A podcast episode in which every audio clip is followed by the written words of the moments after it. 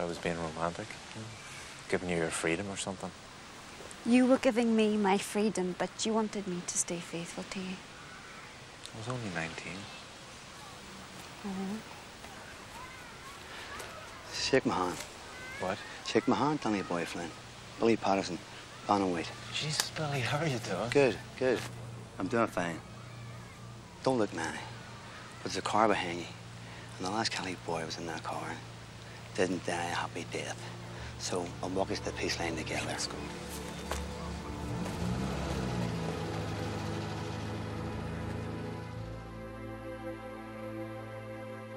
Hi, everyone. Welcome to this week's episode of No Happy Endings. The film that Stephen Benedict and I are going to drop into this week is 1997's The Boxer. Uh, this is starring the greatest male actor in the world, Daniel Day Lewis. It's a strange film with the struggle in Northern Ireland as the backdrop, and it's just an example, I think, again, of what I'm trying to do with this podcast is look how boxing is a lens through we can look at much bigger issues. And sometimes these things coalesce in ways that are profoundly powerful, and other times everything should add up to something powerful and it just struggles. And I think there are some good performances in this film, but uh, it's it's just a strange film and feels pretty muddled. But uh, you got Daniel Day Lewis in it, and the director of In the Name of the Father.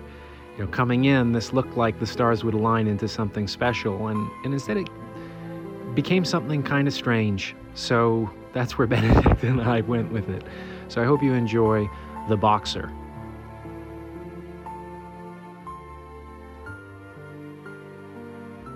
Daniel Day Lewis, my opinion, I don't think I'm alone in this, is the greatest living actor that we have, or maybe the second best after Meryl Streep.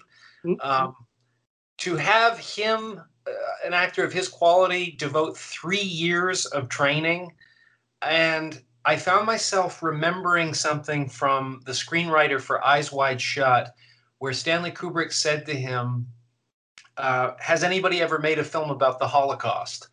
And this was not long after Schindler's List, and the screenwriter, I think uh, Ra- Raphael, Frederic Raphael was the man I'm remembering, uh, said, Well, there is that Steven Spielberg film that did pretty well. And Kubrick said, That wasn't about six million people who died, that's about a thousand people who lived. And I, I found myself similarly with Northern Ireland thinking, Can you make this in 90 minutes? And should anybody try? Yeah, I think that was part of the problem that we had, you know, as, as a lot of Irish people had in the 1990s watching the movie. Um, there was great anticipation for it, undoubtedly. Um, when it was announced that Jim Sheridan and, and Daniel Day Lewis were collaborating for a third time, the first time having uh, had great success with My Left Foot, Daniel Day Lewis won the Oscar for that. They reunited a couple of years later to make it in the name of the Father, which was a, an incendiary movie. I think it's a fantastic film that nabbed seven Oscar nominations. And you just mentioned Schindler's List. Uh, it had the misfortune to come up against Schindler's List that year. And I think if you took Schindler's List out of the equation, In the Name of the Father had a pretty good shot at Picture of the Year. And so then, um, as you said, Daniel Day Lewis embarks on a three year prep to make this movie. And in the interim, uh, there was a flood of US investment in Northern Ireland. Mm. And that was under uh, President Clinton's administration. And as a consequence of that, then there was an enormous flood of movies that were made addressing the situation in Northern Ireland. Uh, some people call it the Troubles.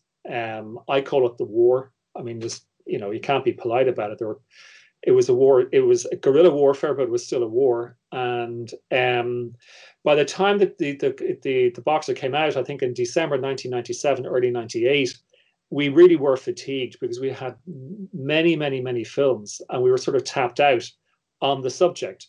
And unfortunately, The Boxer really was the the movie that punched us down. We couldn't get up off this. It just didn't, excuse the puns, it didn't land. Uh, it wasn't a knockout. But there's so many reasons why it didn't work, and yet there are so many reasons why it should have. So I think it'll be interesting for us to discuss where it went wrong. I mean, from my point of view, I think the, the the tendency would be, or the inclination, or the temptation would be to to speak about it in terms of its political terms.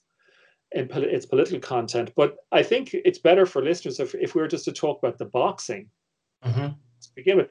I mean, in the movies that we've discussed so far, you know, Million Dollar Baby, and we've discussed Rocky and Raging Bull and Fat City, which we both agree is just way out there, way up there, Spectacular. complete- completely um, underappreciated, unfortunately unknown.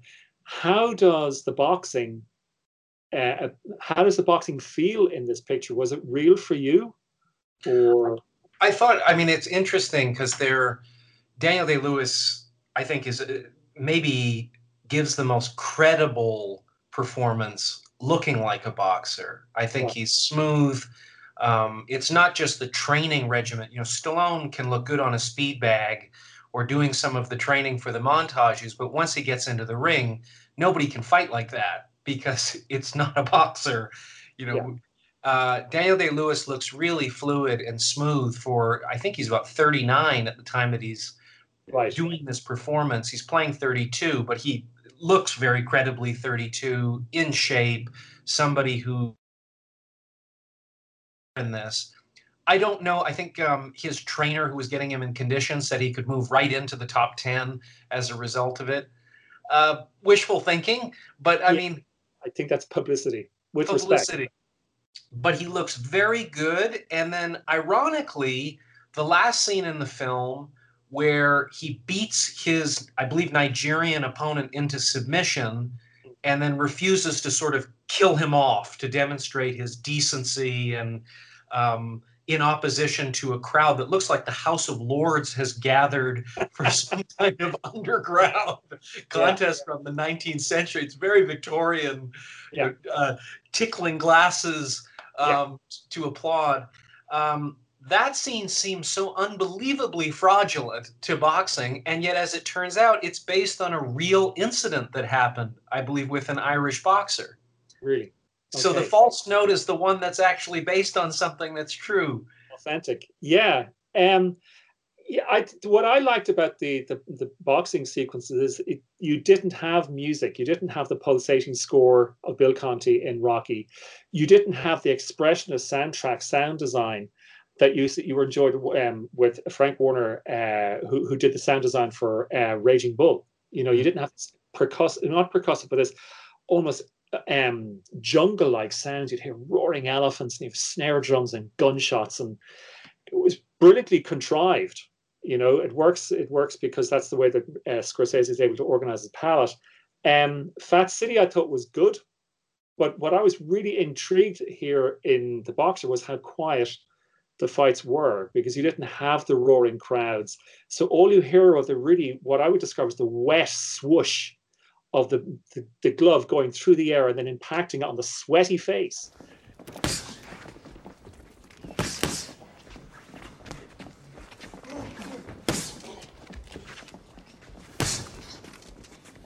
You know, and you'd hear a, tsh, but it wasn't sort of a, a cymbal that you'd hear from a hi hat or, a, or a drum drum kit, and that's what I was impressed with. And I, I as just like you with the, with Daniel Day Lewis's physique, you know, if we were to look at mentioning other films, like I think uh, Jake Gyllenhaal did Southpaw, Yeah.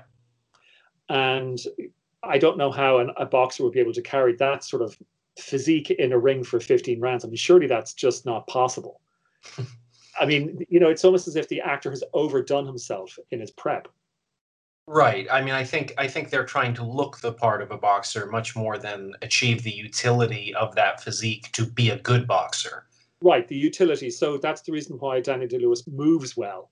Yes. is is convincing in that respect. Yeah, and you know, I I think that was part of the problem that the film and getting film encountered was originally it was going to be it originated as a, as a biography of our, one of Ireland's greatest boxers, Barry McGuigan, Hmm. uh, and he I think was the flyweight champion back in the 1980s, and um, he's a very very interesting uh, car- person in Irish sport, but also in relation to what happened in Northern Ireland, because McGuigan was actually born on a border county, which is actually in Ulster. It's one of, one of the strange, uh, strange things about Ireland. He was born in the province of Ulster, but outside of Northern Ireland. He was actually born in the Republic, but he was born in Monaghan, and um, he comes from a Catholic family. But in 1981, he married a woman from the Protestant community, uh, Sandra, Mil- Sandra. His manager, Bar- Barney Eastwood, said, Look, the best way for us to cultivate your career is to fight in Britain, is to fight in the UK.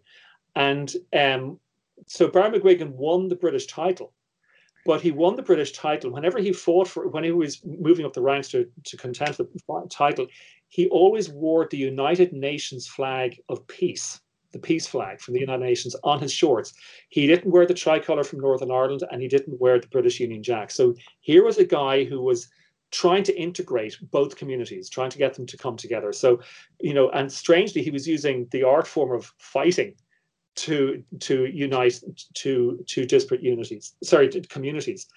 And um, when he would enter the ring, uh, it was then the question is, you know, uh, what national anthem does he does he enter under? He entered under neither. He entered under the song "Danny Boy," uh. which his mother sang, right? And the, you know these are beautifully romantic elements that you could incorporate into a fantastic story.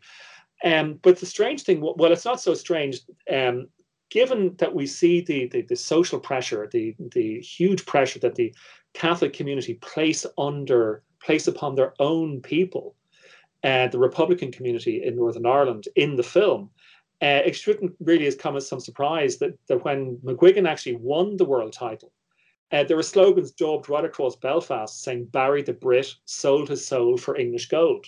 Oh. So you know the thing was that he wasn't he wasn't um, he was because he was trying to be completely neutral and bring people together. He was regarded as a sellout, you know. And the entire idea there, I think, is a really really rich um, material to make a really, really compelling story. It's almost as if you're making On the Waterfront before On the Waterfront was made. This right. is Brando when he had the shot in at the title, and then somebody comes down from whatever the Republican community and said, "Kid, this ain't the night." you could have his brother there. It's just brilliant material, and for some reason, it just falls completely flat almost everything just doesn't land. It it almost seems aspirationally cliche mm. at times where you're just thinking this this clearly everything is pointing to its heading here. Surely they're going to deceive me and take it somewhere else, and they never do. Yeah, I, and I don't know how. I mean, as to going back to again, what I was saying is that the material is, it has such great potential. Um, you know, even if we were just the danger though that we're going to we may encounter in discussing the film now is that we will start to apply readings to it and afford it sort of um, metaphorical meaning or symbolic value when the movie really doesn't earn it. Um, you mentioned the fight that he has in London, where he plays, where he fights a, a boxer actually called Clay Stewart, a real life boxer, Clay Stewart, and he played this Nigerian boxer, I think um, Akeem Mohammed was yeah. was the opponent. And you know, again, I'm saying this: we're in danger now of applying a meta meaning to the film, to the scenes, because you know, if, if he go he goes to London, and this is a private gentleman's club that we're seeing the fighting the fight take place in. The bout is, you know, it's it's in a club. It's not in our usual arena, and people are having dinner. And as you said, it's like Victorian things. People clinking the glasses, and they were throwing money on the on the canvas and stuff like that. And then um, because he's fl- he's fighting a, a Nigerian boxer, that immediately brings into the brings into play the opportunity to um, reflect upon colonization of a different sort, because obviously Ireland was colonized by Britain, and this is he's gone to London, and then you have a Nigerian boxer, and I think it is a, a telling moment that Daniel Day Lewis's character beats Akeem into submission. I mean, Akeem is no is in no condition to continue the fight, but the, the referee says keep fighting, keep fighting. I don't know whether that's permissible in real life boxing. I mean, there are rare instances where a referee will not apply his duty, which is if a fighter can't defend himself, the, the fight should be concluded. In this case, it just adds to this uh, license of thematic uh, yeah. depravity, mm. which which I think is there as a counterpoint to Daniel Day Lewis's intrinsic dignity and integrity and yeah. decency. And uh, no, it, it, it's a very odd scene because it's on the one hand feels very private. It's this kind of opulently cavernous setting. Mm. and at the same time we're seeing the other characters back in Ireland watching it on TV. I know. I've just not ever seen these fights like broadcast from this I know, I know. luxurious That's- dinner. it, it- that's the thing. It just didn't ring true. And a moment where it could have been very, very profound and very telling, and you know, bringing in a different layer of, as I said, colonization, imperialism, because that's really what happened in, in Ireland. Um, and they, they fluff it. And I think what part of the reason why they, they they ruin it is because they conflate and they don't they fail to mix or blend two elements. In your traditional um, movie set in Northern Ireland or in, in, in about Irish history, Brit- British characters are the villains. They're the opposition, and they're, they're the reason why Irish people are oppressed. But in this movie, the, the people who are oppressive are the people who want to continue the armed struggle. This is a movie that came out in 1997, and at the at, at the almost at the near climax to the peace process, which had been undertaken uh, for decades, with firstly with John Hume in the 1960s, and then a really great, great, great momentum under President Clinton. Um, because the, the Good Friday Agreement was signed the next April. You know, the movie comes out in December, so it's almost at the, the climax of this. So in the movie, the, the villains are the IRA um, characters, the IRA, the elements within the IRA who want to continue the armed struggle. And the people who are we're siding with, and um, the movie is definitely backing, are the people who are back in the peace process, who are looking to to gain, uh, present the ceasefire. But then when they go to London, there's a new villain cre- presented, which is Britain, and so they tried to con- they tried to mix them, but I think they they failed to even conflate them. Um, but I think it, the, the most telling thing is when Daniel Lewis's character refuses to finish the fight. He says it's over and just walks away. And you cut back to Belfast, and Harry, who is the character who wants to continue the, the armed struggle, says, Told you he was a quitter, didn't I, Billy? Box on! It's over. Box on! The fight's over. Told he was a quitter, didn't I, Betty? You should stop the fucking thing. You should have stopped it. Which means that he's not one of us, which means he is the other. Now, again, I'm we're running into a difficulty here. We're going to afford the film too much meaning. Because, you know, when we're making a movie, when you make a movie in Northern Ireland, set in Northern Ireland, the other is usually the other side of the divide. You know, it's either Protestant or, or Catholic. It- it's along sectarian lines. But in this movie, the other begins as Day Lewis's character, a man who went away for 14 years, comes out of prison, and has decided he's he's giving up any involvement in any um any, any armed struggle. So he's the outsider then. But then because the movie is following him, he becomes our surrogate. So he is us. He's not the other. He's us. And so the other is actually part of the Catholic, Republican, nationalist uh, community. So it, it's a very, very strange mix. And again, I'm stressing to anybody listening here, I think I'm affording the film too much value in, it, in, its, in its political weight. Do you know what I mean? Yeah, Um, I- think you know it reminded me of a couple things. One is the love story just seems like a very fourth-rate, low-rent Romeo and Juliet that never coheres Yeah. in a meaningful way. And the other thing was that the story of, as you say, Harry the antagonist who wants to have violence permeate everything. Mm. Uh, his whole identity seems to be violence. And then you have Joe, the father, the kind of IRA commander, who's the father of the love interest for Daniel Day Lewis's character, Danny. Um, Maggie is her name. So Joe is moving towards peace.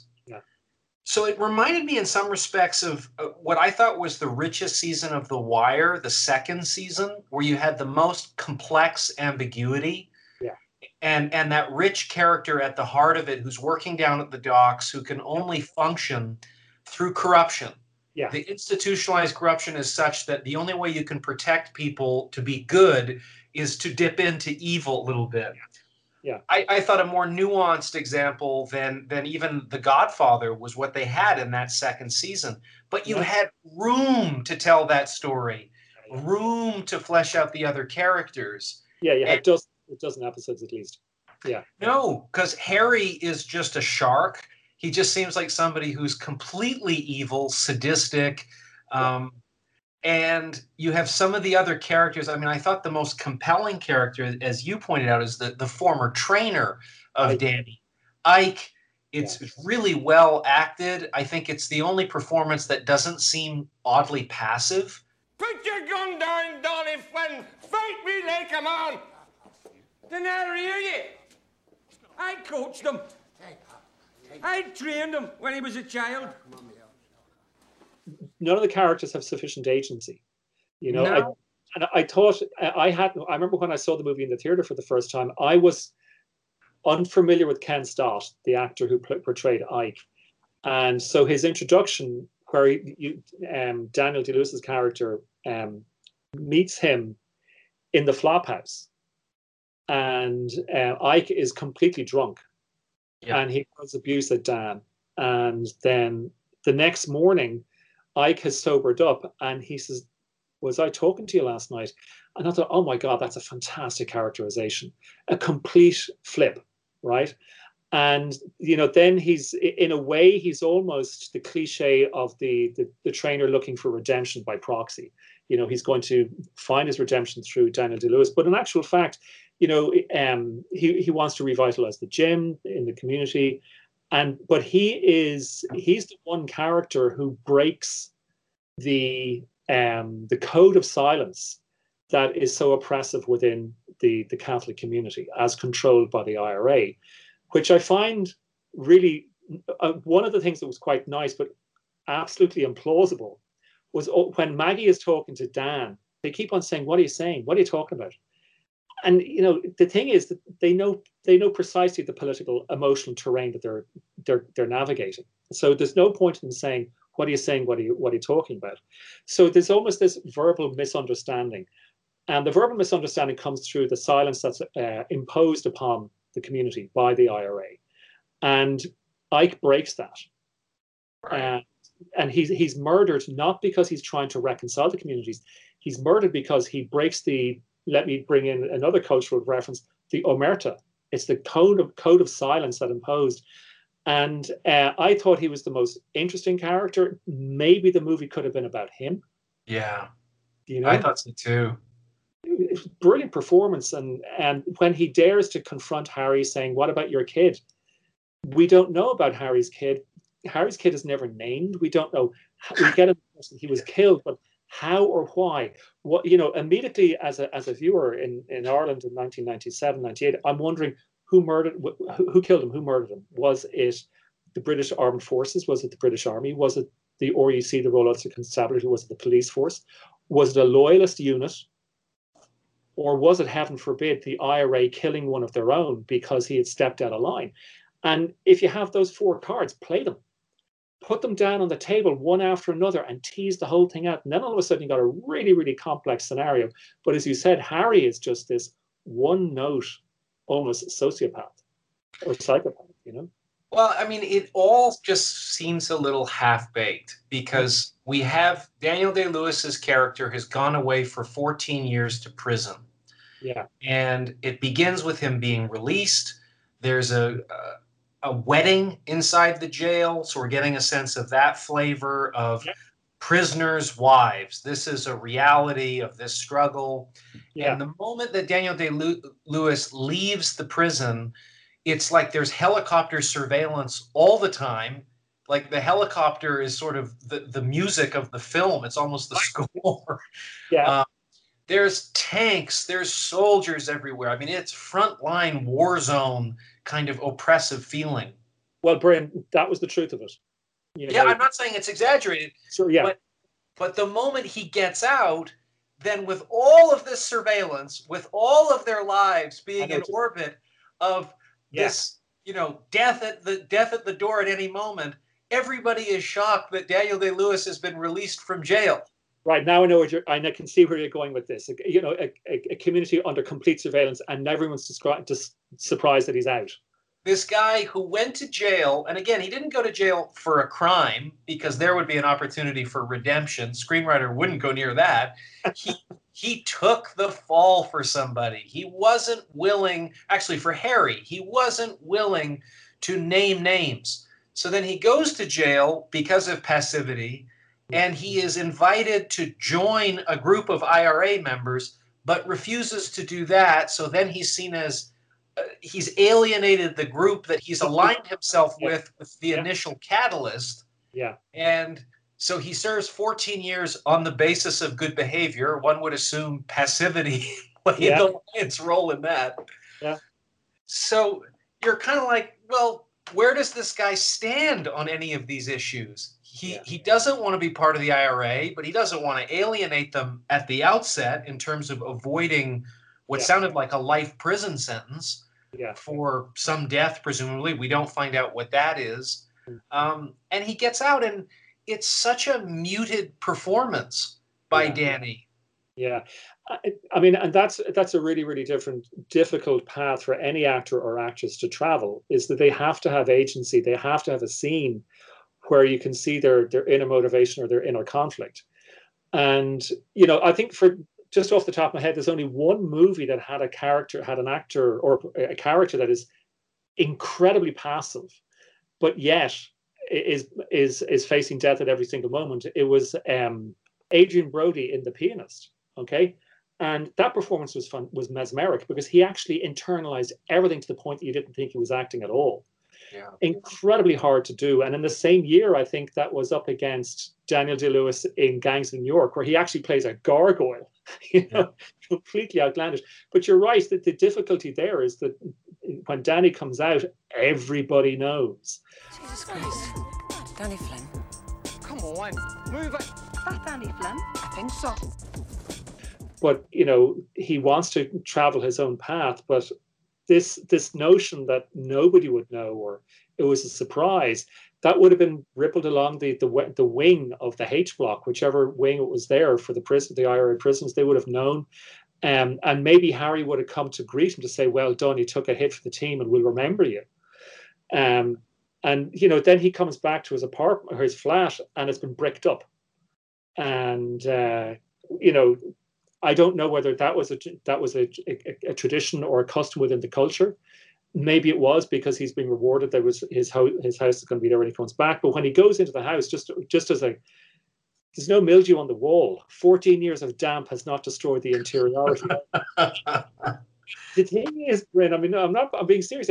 In the hands of a um, Jim Sheridan is a good director, but in the hands of someone who's really in control of the material, that would have become a metaphor that the wallpaper would have become emblematic of. Do you remember a couple of weeks ago we were talking about Scorsese, who has this ability to, in one picture, in one frame, to visualize what the film could be about, right? Yeah. He's got he gets that nails that image, whether it's the ice, the hand in the ice bucket, or uh, De Niro in the ring on his own. We don't have that visual language in in the boxer, so it's cinematically. I don't think it's that rich either, um, which is as I said, it's just it's just it's such a pity because the material was there, the people involved were, were there. I mean, um, the guy, the director of photography was a guy called Chris Menges. He had won two Academy Awards in the last years prior to that for The Mission and The Killing Fields. Uh, Gerry Hambling was the editor. He he was Oscar nominated for In the Name of the Father. He'd worked with uh, Alan Parker on Mississippi Burning and he won an uh, he was he earned an Academy Award for that. And the reason why I bring that in is because Mississippi Burning could have been a template for this type of movie because it's all about breaking the silence of an incredibly oppressive culture to release people from the bonds of violence and bigotry. And again, I don't want to sound I'm just repeating myself, but it just doesn't work. I don't know what. Well, and I, I think you're right that just focusing on Danny as as the pill to drop into the situation to fizz its way to health, yeah, there's just not enough there. Whereas if you had told this story from the trainer Ike, I think you see a kind of martyrdom there, where he's willing to accept equipment from the British police, from the British forces, because he just wants his kids to, to be looked after. He wants all kids to be looked after. He's trying to see past the the lines that are drawn to Yeah. the next generation of it. Right. Um, and he's lost his star pupil.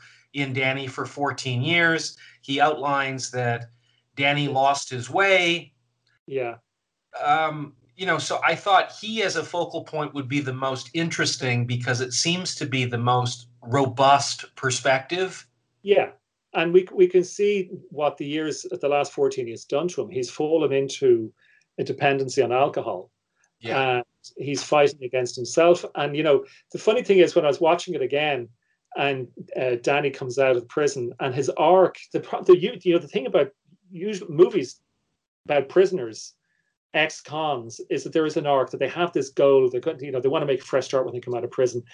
Um, but in the 14 years that Danny has been inside, he's made that decision prior to the movie starting, so he has no journey to go on. Do you know he's so think beforehand? But I just thought it would been really, really good, as you were saying, had the story been told from Ike's point of view. Ike hears that Danny's back out. Now Ike wouldn't be the first person to hear it because he's he's so down on his luck and he's so marginalized. So he hears echoes, and then he goes around to Danny's house and he says, "Come on back, come on back." And then you would have the potentially great scene, which is a little bit echoey of The Godfather Part Three.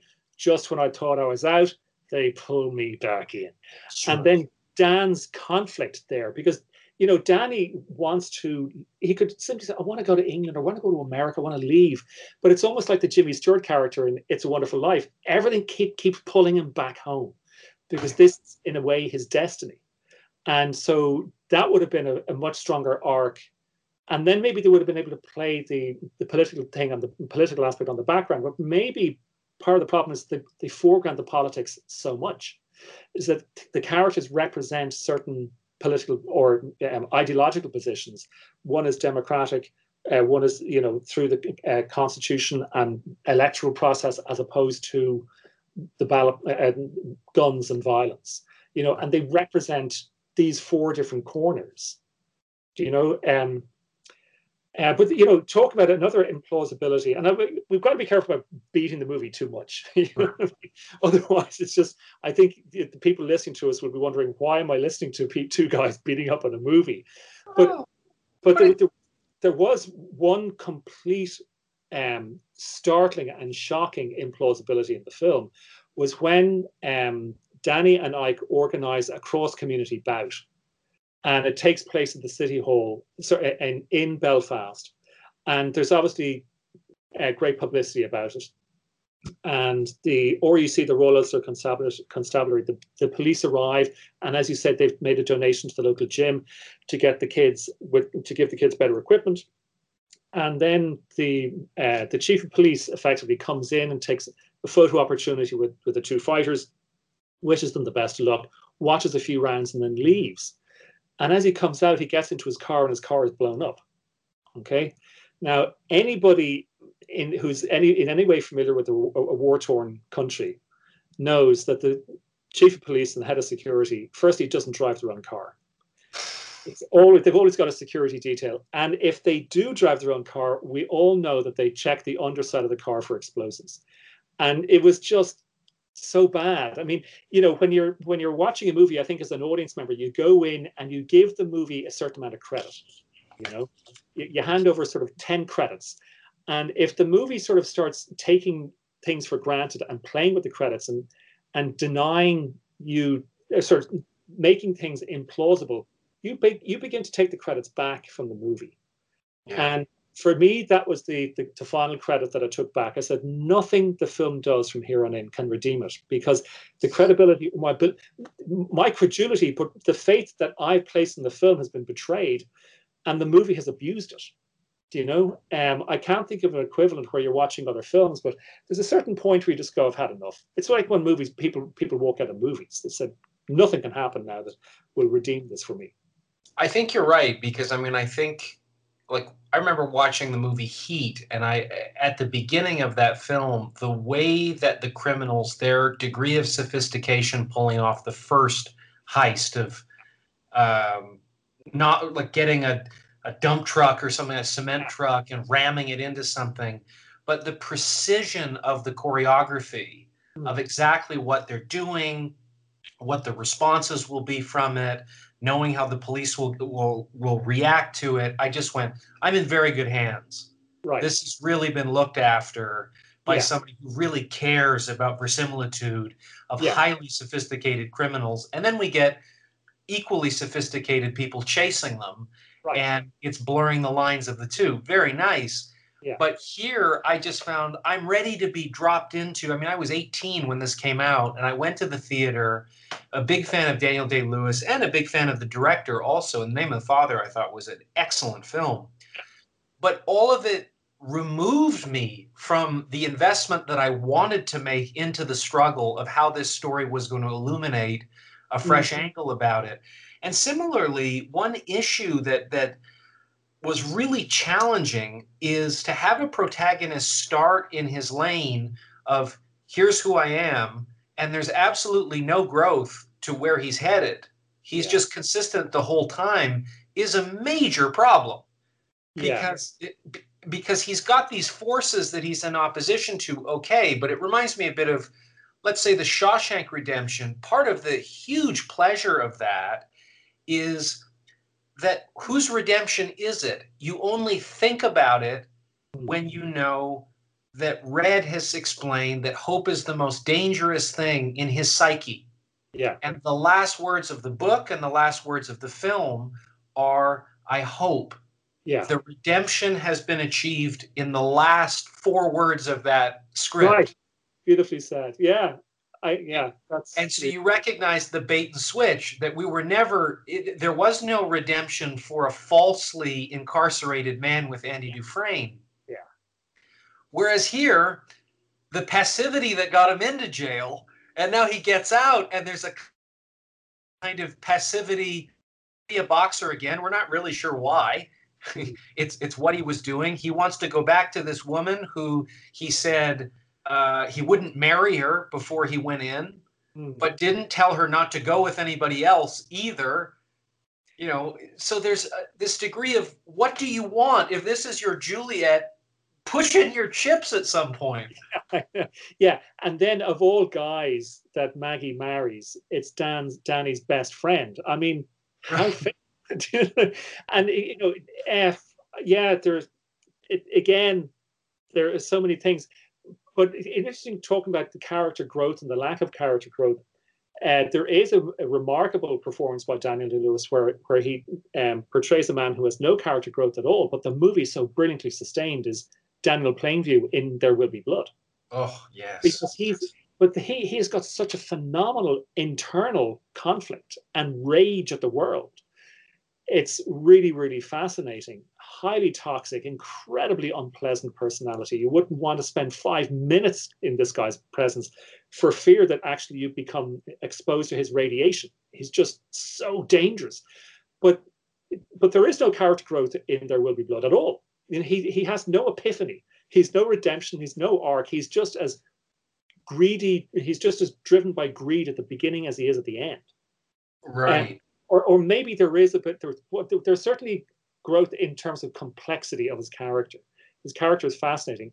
I'm not knocking the the way um uh, pt anderson or uh, paul thomas anderson wrote the character. I think it's one of the really really great american movies of the, of the 21st century. But just mentioning in comparison to the lack of growth that danny has in the boxer it shows that actually you can a really really stringent storyteller could have made that character much more compelling and much more interesting but part of the problem bryn i think may have been down to the, the way that jim sheridan makes movies. To my knowledge with the exception of his very very first feature my left foot which was made for a minuscule amount of money. I mean it was low budget was hardly the word. Um, every single film since then he has fanatically rewritten the script as he goes along to the point that when he finishes the shoot they go into the edit they say well we're missing this and we're missing that and so jim is then afforded the opportunity to go back and do reshoots Hmm. and the reason why he's in that position he, he- i mean he's earned that sort of um, I wouldn't say privilege, but sort of that uh, profligacy is because he's he's so um, he's been Oscar nominated so many times. He's such such a highly revered director. I think he he's been nominated six times between writing, producing, and directing. And I think outside of Peter Weir, he's the the most nominated writer, producer, director without a without an Oscar. And so I think you know in the name of the father had um, big difficulties um, in in shooting the movie, and then they had to go back for reshoots because the American audience were a little bit confused as to the, the appeals process, which I can understand. It was in terms of clarity. But I, I, I know that for the boxer they went shoot reshooting and reshooting, and he was in, he was trying to improvise on set. And I, as far as I'm aware, that's when Daniel Day Lewis said, "Look, I'll finish out this movie, but really I can't tolerate this sort of in um, this confusion on set when I've done all this preparation. I, I believe that Daniel Day Lewis had his nose broken in bouts in in preparation, and he injured his back. You know, so if you have lead, lead actor committing so much to the story, and the director has the temerity to say, "Hey, let's throw away the script," to the point that we really don't know where the story is. Just well, and, and, and you raise "There Will Be Blood." I think that's a really good example because that Upton Sinclair novel, and I think where Anderson went with it, is to me. I remember watching that the first time. I think I think that's the greatest film made in the 21st century. I, I can't. I don't know what equals it in terms of power um, but also, it just seems. That, sorry, sorry. In, well, I just wanted to just quickly add in so many different disciplines within the film, in terms of the soundtrack, cinematography, performance, direction, art direction, everything just absolutely rips. Do you know what I mean? It is such a brilliant muscular film. Sorry to get so enthusiastic, but no, my God. But I agree, and, and I think you see his forebears. I to me, the way like like I watched that horrible Spielberg film. Uh, what is it? Ready, Ready, that video game. Oh yeah, Ready Player One or something. So off you see him to his daddy complex with Stanley Kubrick and Orson Welles. I think the New Yorker touched on this a little bit, but you see him redo The Shining, and it has a very Orson Welles kind of complex of I have all this money, but I just can't be more original than this guy when he was 25 and didn't know what he was doing. Yeah. How do I overthrow Daddy, which is almost every film he makes is the same film right. with just different character arrangements. Sure. Whether you know Schindler as Daddy to the infantilized yeah. Jews mm-hmm. that he frees, it's bizarre. But with P.T. Anderson, I felt like he's always been obsessed with Scorsese, Orson, and um, oh god, the obvious one, and Kubrick. Yeah.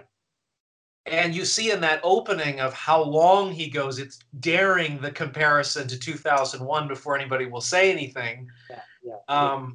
But you really get in that film into the heart of America. If you distill what America is now, what are the two most powerful forces? Religion and oil. Yeah and you're going to see them in a dance where they're equally matched with yeah. Plainview and this redneck in yeah. California who represents this farm with oil that's in it, where they both expose each other's hypocrisy and sort of facile nature to adapt to the problems. But it's a duel. It's a duel, literally, in the end, to the death yeah. between these two.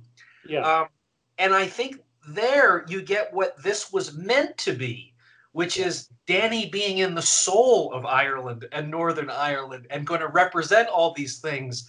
And in the end, he represents none of them because he hasn't signed up to represent them in his own life. And the director doesn't know how to use him in any meaningful way to illuminate the broader issues. So it's kind of an example of yeah, reaching reaching in lots of ways, but in the mm. end, getting none of the things that the director and writer were looking for. I thought with this. Yeah, no, I agree with you. And another thing is the, the great thing about Anderson is, you know, in, in the beginning he was compared to Scorsese because of his technique, and he was because of the huge gallery of actors he was compared to Robert Altman. Sure, sure, right. And then um, now he's drifted into comparisons to Kubrick of no intention of his own, none and I think it's because critics are looking for somehow to say, who is Anderson like? He's like himself, nobody else. And it's like when Kubrick arrived in the early days of his career, people compared him to Orson Welles because of his framing and his use of lenses.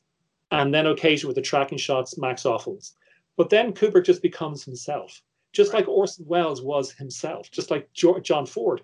And with Anderson, you know, he's just completely out on his own. You know, he's of his own type now.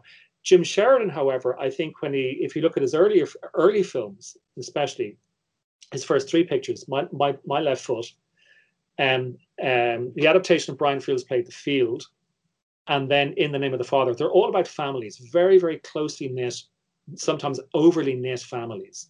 And the, the bonds between the father and the son and the mother and whatever that is, they're all there. And they're very Fordian in that respect. John Ford making great pictures about families, whether they're nuclear family or not you know, wagon trains going west, and that's that's um, uh, just or cowboys just out on the range. This is the this is the family that's created together, and in the the boxer, there really isn't a family that we can recognize. Danny doesn't have one. When he comes out of prison, there there is no family unit for him to return to. Okay, Maggie has her father, but her husband's in prison, which again, which could provide great complexity because Harry has lost his son. So everybody seems to have lost somebody. Yeah. But, though, but that emptiness is never either filled out or explained or expanded upon. And so again, we're coming back to this notion of this belief that we it's underutilized. They didn't ex, they didn't exploit it to the full. Maybe it's because they were caught between wanting to make a movie addressing the peace process, or they were trying to make a, a personal story about uh, you know, a one almost like a character study, because the the the, the controversy that was that uh, met in the name of the father when it was released in 1993 was so vitriolic in the British press that Jim Sheridan said that he wanted to make a movie almost like an not an apologia, but sort of to correct uh, the the the reception had had before. I mean, you know, the uh, the press accused Jim Sheridan of massive poetic license and factual inaccuracies in In the Name of the Father, which was obviously about the the, uh, the Guildford Four who were um, unjustly imprisoned for a crime that they had no involvement with. And Jim Sheridan was brilliant in his response. He says, "Well, you know, I think you guys played fast and loose with the facts in court. uh-huh. so let's let's leave that one aside." But it was his motivation to make the story, which was a little bit conflicted, you know, um, because he, he wanted to make a movie about uh, the, the, the the nationalist Republican Catholic conflict, the internal conflict within that community, and I don't think he was able to bring it off on pretty much any level, even to the point of Maggie, played by a brilliant actress Emily Watson, completely underutilized.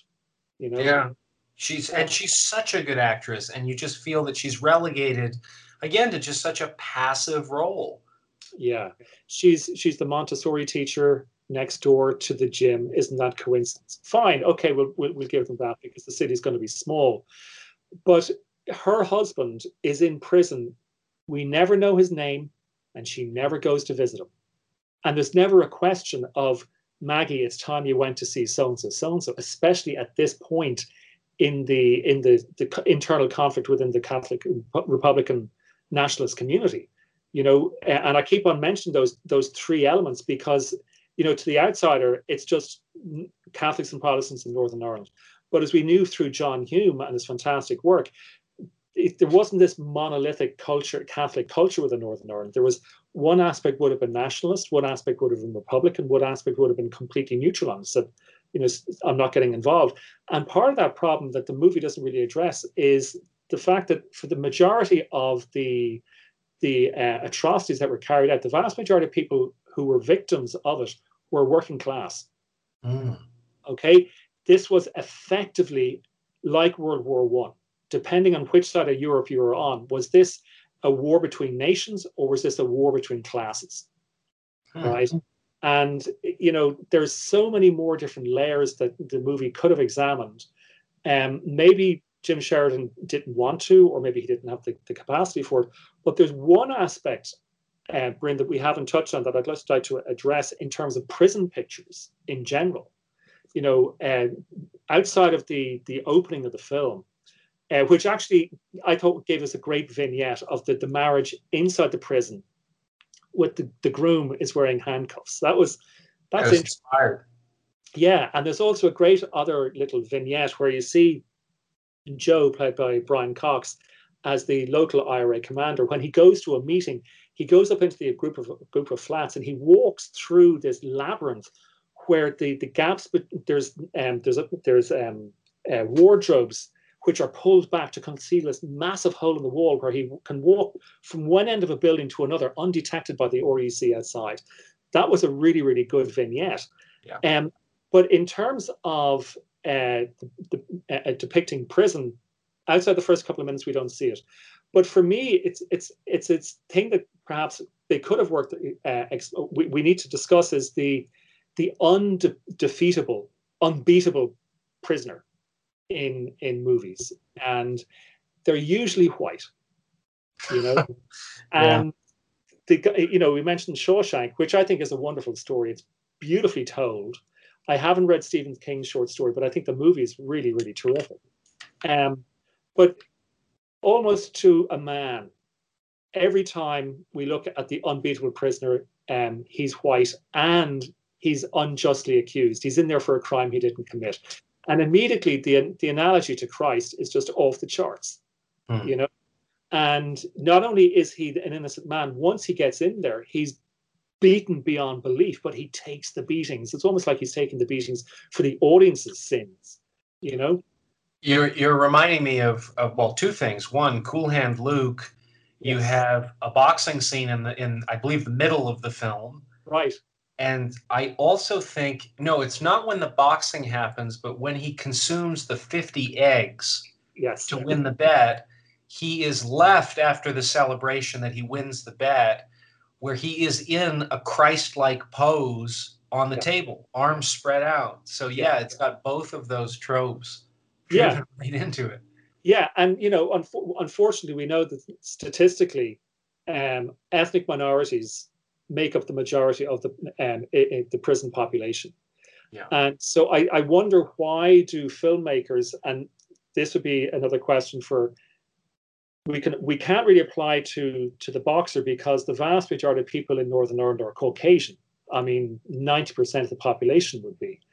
Um, but the vast majority of the time, as I said to you, they- they're, they're Caucasian. And so when we do have ethnic minorities depicted in prison pictures, um, uh, it's always because there's been a miscarriage of justice. And they have to go through a the legal proceedings. Now, don't be wrong, there was a movie that was released, I think it was last year or early this year, called Just Mercy. Hmm. Uh, which is based on a true story. Uh, Jamie Foxx plays uh, a man who was unjustly imprisoned. And um, can you, Bryn, I'm going to have to ask you just to pause this for a second because I've forgotten the name of the actor who Sure. Plays. Um, uh, it was a really good movie. I thought it was um, Michael B. Jordan. Yeah. So you've got Jamie Foxx plays this man who's unjustly accused, and Michael B. Jordan plays his lawyer. And um, that is all, all really about uh, miscarriage of miscarriage of justice. But they're usually true stories, okay, about ethnic minorities. And then, so really, what's happening, I think, in, in films, um, the vast majority of prison pictures, is it's sort of the, the fantasy, the, the white fantasy that we too are persecuted to the same degree. Do you know what I mean? And uh, Danny's character is almost Christ-like in the film. You know, he he's almost executed at the end of the film. Right. Uh, and he, how is he saved from a helicopter up above, flying Right. scene, witnessing the scene? So, you know, um, those are those are things that fascinated me, but irritated me at the same time. It's sort of uh, it would have been much more interesting then if also to Harry maybe to investigate the character of Harry. You know, have have the story had been a fight between Harry and Ike. Yeah. You know? No, I, I agree. I think that's a way more interesting focal point. I just think they created a nexus where I mean in the in the best of these films, like you were mentioning with Altman with MASH, there you get the Korean War, you get war, you get um, what is patriotism because you know there's all kinds of issues that are in there, but they're they're deceptive also. They're tricky ways of looking at at participation, at Yeah. competence, and uh, here, unlike those other films where you create this gestalt with Yeah. good performances and good writing and um, some of the ambiguity adding to the complexity and richness. Um, I mean, we were talking earlier about uh, There Will Be Blood. uh, everything that was left out that informed that film has a power that still leaves it open in my mind. Yeah. I'm I'm still unsure what forged Daniel Plainview into such an unbelievably evil, biblically evil character, and yet you want him to win at the same time. Not not unlike Godfather either, where you have another angel in the soul of America pleading it's about family and and these kind of things. It's a very interesting calculus, the writing of that, as as with Brando, where he's gentle, he doesn't cheat on his wife, so you have these sign signaling of decency to excuse the the total ruthlessness with Right. which they play their trade and justifications for it, some more legitimate than others. But here, I uh, there's no they're not real people. It just feels like wardrobe. You Yeah. know, Yeah. more than anything, I just sort of felt like, well, here's an Irish boxer, and here's the IRA guy who hates him. Um, and every time it gets to a moment where they gain a third dimension, such as Harry having Ike drunk, raising his son's death, and that he filled his son with all with bad ideas about the cause, and you see his eyes grow in rage.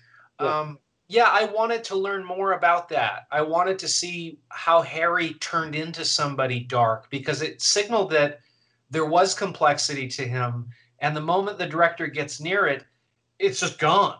it's just gone. Yeah, yeah. It's interesting because you were saying, you know, what what created Harry? Well, clearly the environment created Harry. It's like what what created Daniel Daniel Plainview. Literally, the earth.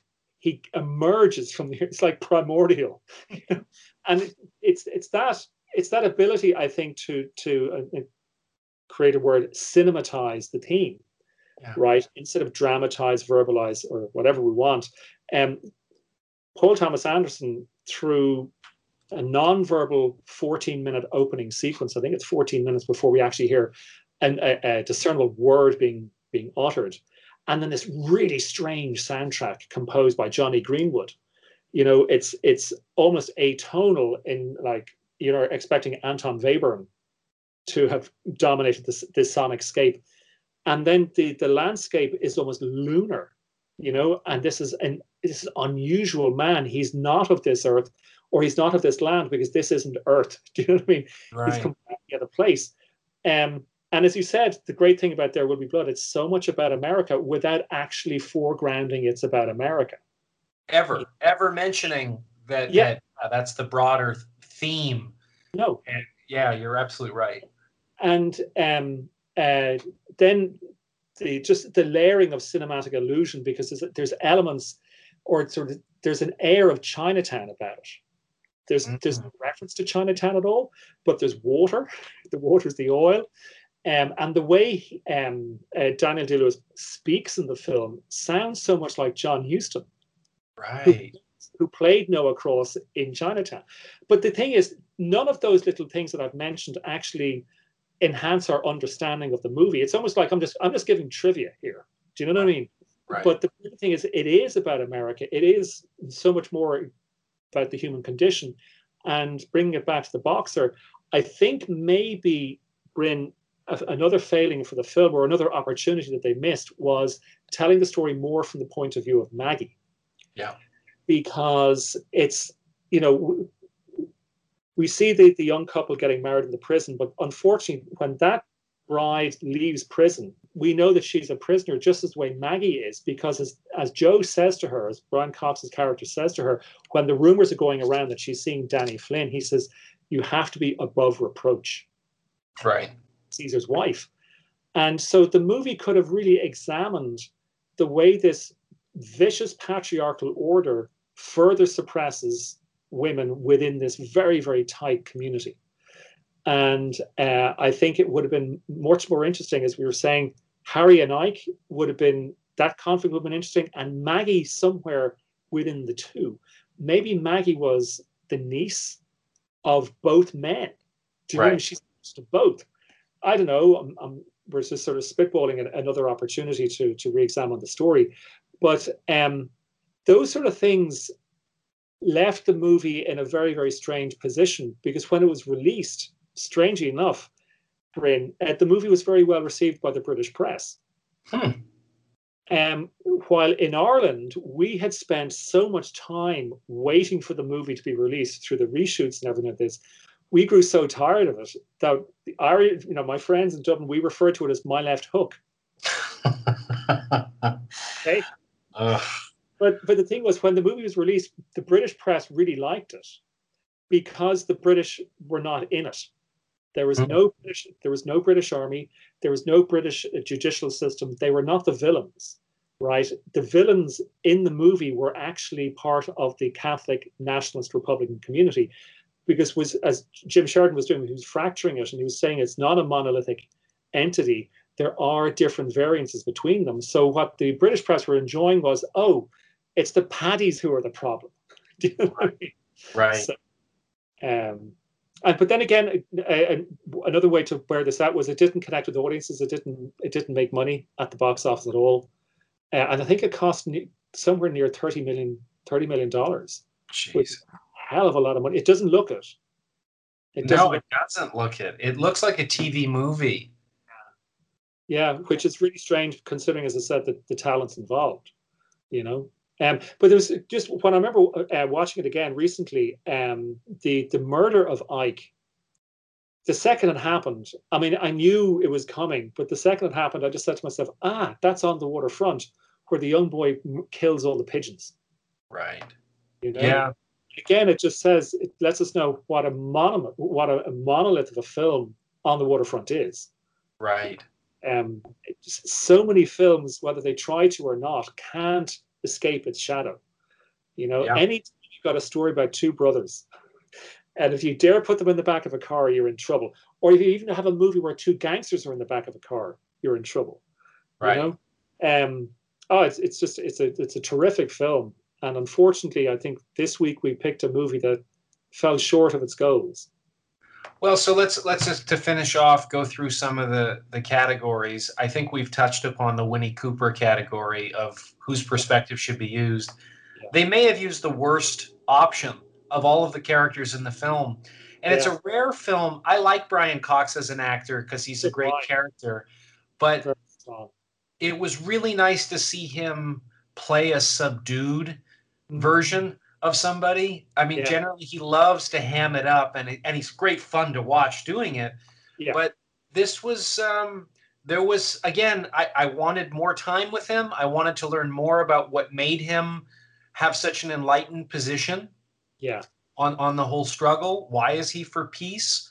Um, it was a bit like Atticus Finch, where everybody loves that Atticus Finch just arrived at this enlightened position on racism.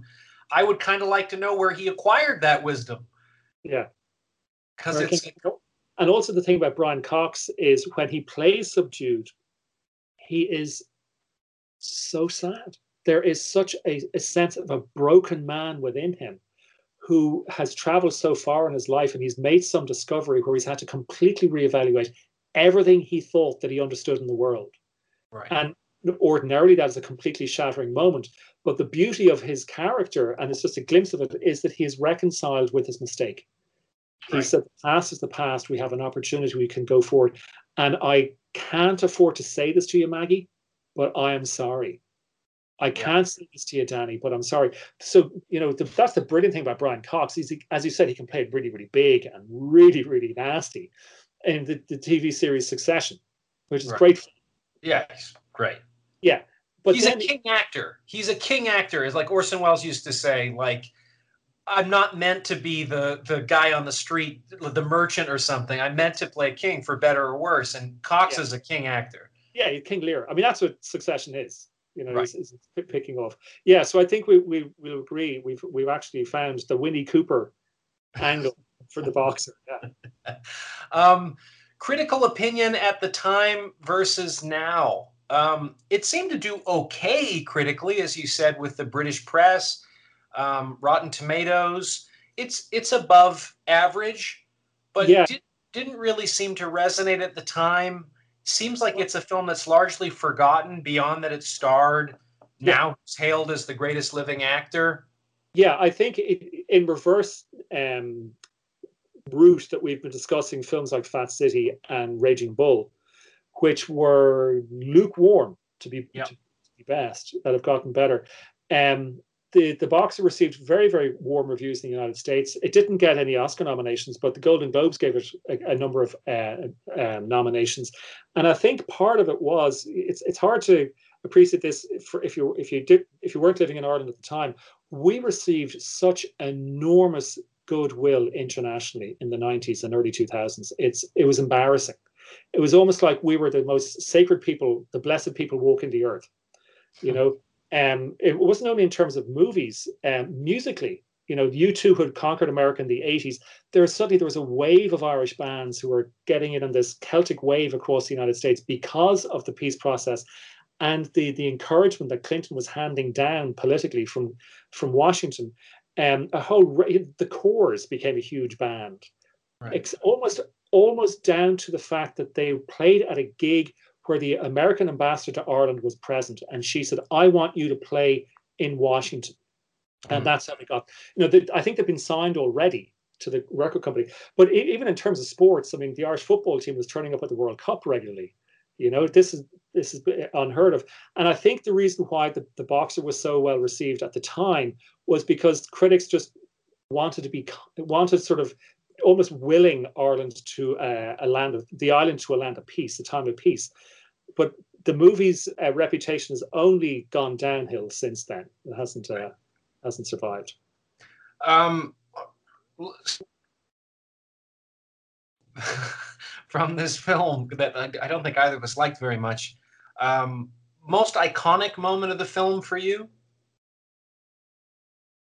Ah, God, that's well for me. You know, uh, Bryn, for an iconic moment to work, it's got to really resonate in many, many different arenas. And if you miss one, it's a good scene. And if you miss them all, it's it just doesn't register at all. I think that I really, really want to find one, you know, uh, but I, I got, forgive me, I, I can't, Bryn. You know, there's scenes that had great potential, but didn't deliver. You know, I think I think for me it was the opening scene, which made me think I was going to see a film I would really Okay. quite enjoy as something new. You know, the the prisoners' wives, the marriage Yeah. in jail, Daniel Day Lewis is shadowboxing in the courtyard. This is the stuff that I when I saw the trailer for the film, I thought, wow, this is going to be a really complex, rich, interesting film that's going to drop me into the conflict in Ireland and it it just felt like a bad musical, you know, where they didn't sing. wow, that one is straight to the nuts. Sorry, I'm Wow. sorry, but it just God. Um, most memorable quotes. I'm going to say again. Um, I thought the quotes that were memorable again just brought out how flat the film was because the quotes were, "I've had you in my mind for 14 years and I can't forget you," and I just. You know, it's funny because I think five years prior to that, um, uh, Francis Ford Coppola had adapted Dracula, Mhm. and that delivers one of the great lines I have crossed oceans of time to be with you. And that is a romantic line. And I know it's a horror movie and it's a completely over the top, but it's really, really good. And the one that Dan was given just just wasn't up to it at all. You know, I mean, I keep on hearing, what are you talking about? What are you saying? What are you talking about? What are you saying? That's all I hear, you know. Um, it- yeah, so we can't think of an icon, a, a, memorable line. Um, in actual fact, it- it- the sad irony is the most memorable line for me as an Irish viewer actually happens at the very, very beginning of the film, while the credits are the opening credits are rolling, and it's not delivered by any of the characters in the movie. It's actually a real life recording of the Sinn Féin president, which and Sinn Féin were the political wing of the IRA, and Gerry Adams saying they haven't gone away, you know, and that when you know the, the peace process was was on the road, right? We were moving towards uh, approaching a peace a peaceful resolution and an agreement, and then Gerry Adams very famously stood up and gave this speech, and he said, "Just they haven't gone away, you know," and that just shivered up everyone's spine, saying, "Oh my God, the violence is still there." So that's the most iconic, that's the most memorable line in the movie, but that's taken from real life, you know. And um, yeah, that was the scariest line for me in the in the movie was written was delivered by um, Gerry Adams. not actors in the movie. So. Yeah. Well, no, and I remember Bill Clinton. They use him in the opening credits also, and It's, it's the very are the very is the very first voice heard in the film. He Yeah. it's, a, it's a beautiful day. You know, it's almost like Reagan saying it's morning again in America. Do you know what I mean? It was like it was like a drop of water for someone stuck in the desert to hear an American president speak like that, to engage with this difficulty, this this war that had been going on for decades, was you know it was just it was as I said it was like a, a drop of water to everybody. It was fantastic, and uh, I think you know maybe to say there's a greater film, a much greater film. There's a great movie yet to be made about that, you know, and maybe we'll just take an outsider. I think maybe, yeah. I think, I think you're probably right. I, I had a very similar feeling to this film as when you're prepped for it's going to be a great boxing film and you have a great actor playing the lead and a good solid director. It's very similar to me to, to the feeling of going to see Ali with Michael Mann directing and Will Smith and all of this buzz about how good it was going to be in a huge budget to look after the necessary locations and music and everything. And everything was flat. Yeah. Everything was just flat. Yeah, and they, they gave Will Smith almost a sort of an obligatory Oscar nomination because the studio just bullied their way to get that through their promotion and and uh, within the academy. And yeah, I, you know, when a couple of weeks ago when we were drawing up a list of movies that we could possibly discuss, that movie came nowhere near it. I didn't even think about it. I didn't even remember that they'd made a biopic of Ali, Ali Yeah. at all. You know, there's nothing I remember about that movie. Maybe John Voistinger's Howard Cosell, but that's about it. You know. Cosell, yeah, I think Voight was very good in it, and I think Jamie Foxx stole it with Right. with with Bundini As Uh, his train. a- as his trainer selling selling the belt um, Right. to get out of his own issues. That was that was interesting, but on the whole, again, you have so much material to work with, and and so many aspirations for it to resonate on all of these levels. It missed all of them. Yeah, I think part of the part of the problem may have been that Mann and I think Eric Roth would that Eric Roth maybe have co-wrote and co-written the screenplay. I'm not too sure. Their canvas was too big. Excuse, I don't. I'm not talking about canvas as in the ring, but it, was- there- it was too big because Ali had such a re- remarkable life. The journey, the journeys, not just the journey, the journeys he went on. Pick one. Don't pick them all. You It's know. You're right. what you need is sort of a little bit like Fat City, a miniature, just to go in on a on one aspect, especially considering that Rum, uh, when we were kings, focused exclusively on that one fight, the Rumble in the Jungle.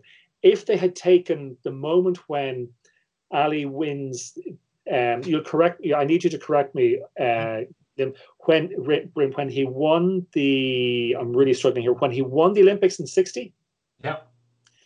then he turned pro and when was he drafted and for me that's the story or Yeah. a story to focus on the you know when he went into jail i mean make a make a movie about a boxer without a fight put the fight in prison and everyone on the outside you know um, dr martin luther king and everybody trying to get everything else going outside of the prison and ali is on the inside and i don't know just yeah, that movie was a real mess, and I don't like saying that because the people involved are really, really talented. I mean, Michael Mann's fantastic films, and Jamie Yeah. Foxx, yeah. But you're right. I mean, he did steal it in the best way. He- He deserved to because his performance was fantastic. Maybe the way it was written and the movie was orientated, his character, the the trainer, was the more fascinating character. Yeah, and I mean, it, it's sad to say, but my last thing, like the iconic takeaway from this film, is it takes real talent to have Daniel Day Lewis at the heart of your story with a tremendous backdrop, and everything here for an audience is just flat. like, Yeah. uh, uh, it, it's unfortunate, but I mean, I did want us to be able to cover both the great films and the misfires, and I think that that's what this one amounts to. Is it just just doesn't click? Yeah, and I think I'd actually I have it written here at the end note. Um, you know, the in the boxer, the ironic thing is the ring is the noble fight. Hmm. Okay, and obviously the, the very sullied, dirty, ugly, brutal fight is outside of the ring. But they didn't bring that. Maybe they were just too melancholic. I don't know. Um, or maybe maybe it's a case of just going to the well once too often between the Daniel Day Lewis and Jim Sheridan, and then going back to tell yet again another story. Because for Irish audiences, Bryn, the year before, uh, Neil Jordan had made Michael Collins, which is about one of the, the great um, uh, leaders in Irish history. Um, and that movie, again, was a very, very disappointing rendering of Irish history, too simplistic, and so many opportunities missed, you know. Yeah. So we don't have a very good record of making you know, great movies about ourselves in Ireland. I'll tell you, just just as a minor little thing, for me, the, the best movie about the conflict, the war in Northern Ireland, was a movie directed by Steve McQueen, Hunger. Mm.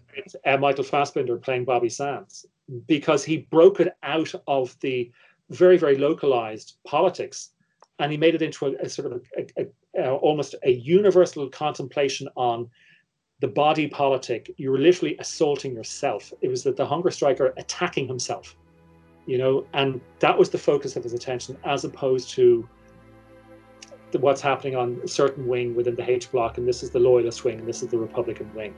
It's just it's it's the most poetic and most incisive and most memorable uh, movie I think about the, the war in Northern Ireland. Just if your if your listeners want to, to go off and try something a bit better. Sure. Thank you so much, Stephen, and I will talk to you on Thursday. Yes, indeed. Look forward to it. Likewise. Take care. Thank you for listening to No Happy Endings, which is produced by George Alarcone Swaby, myself, Bryn Jonathan Butler, and is presented by The Ring.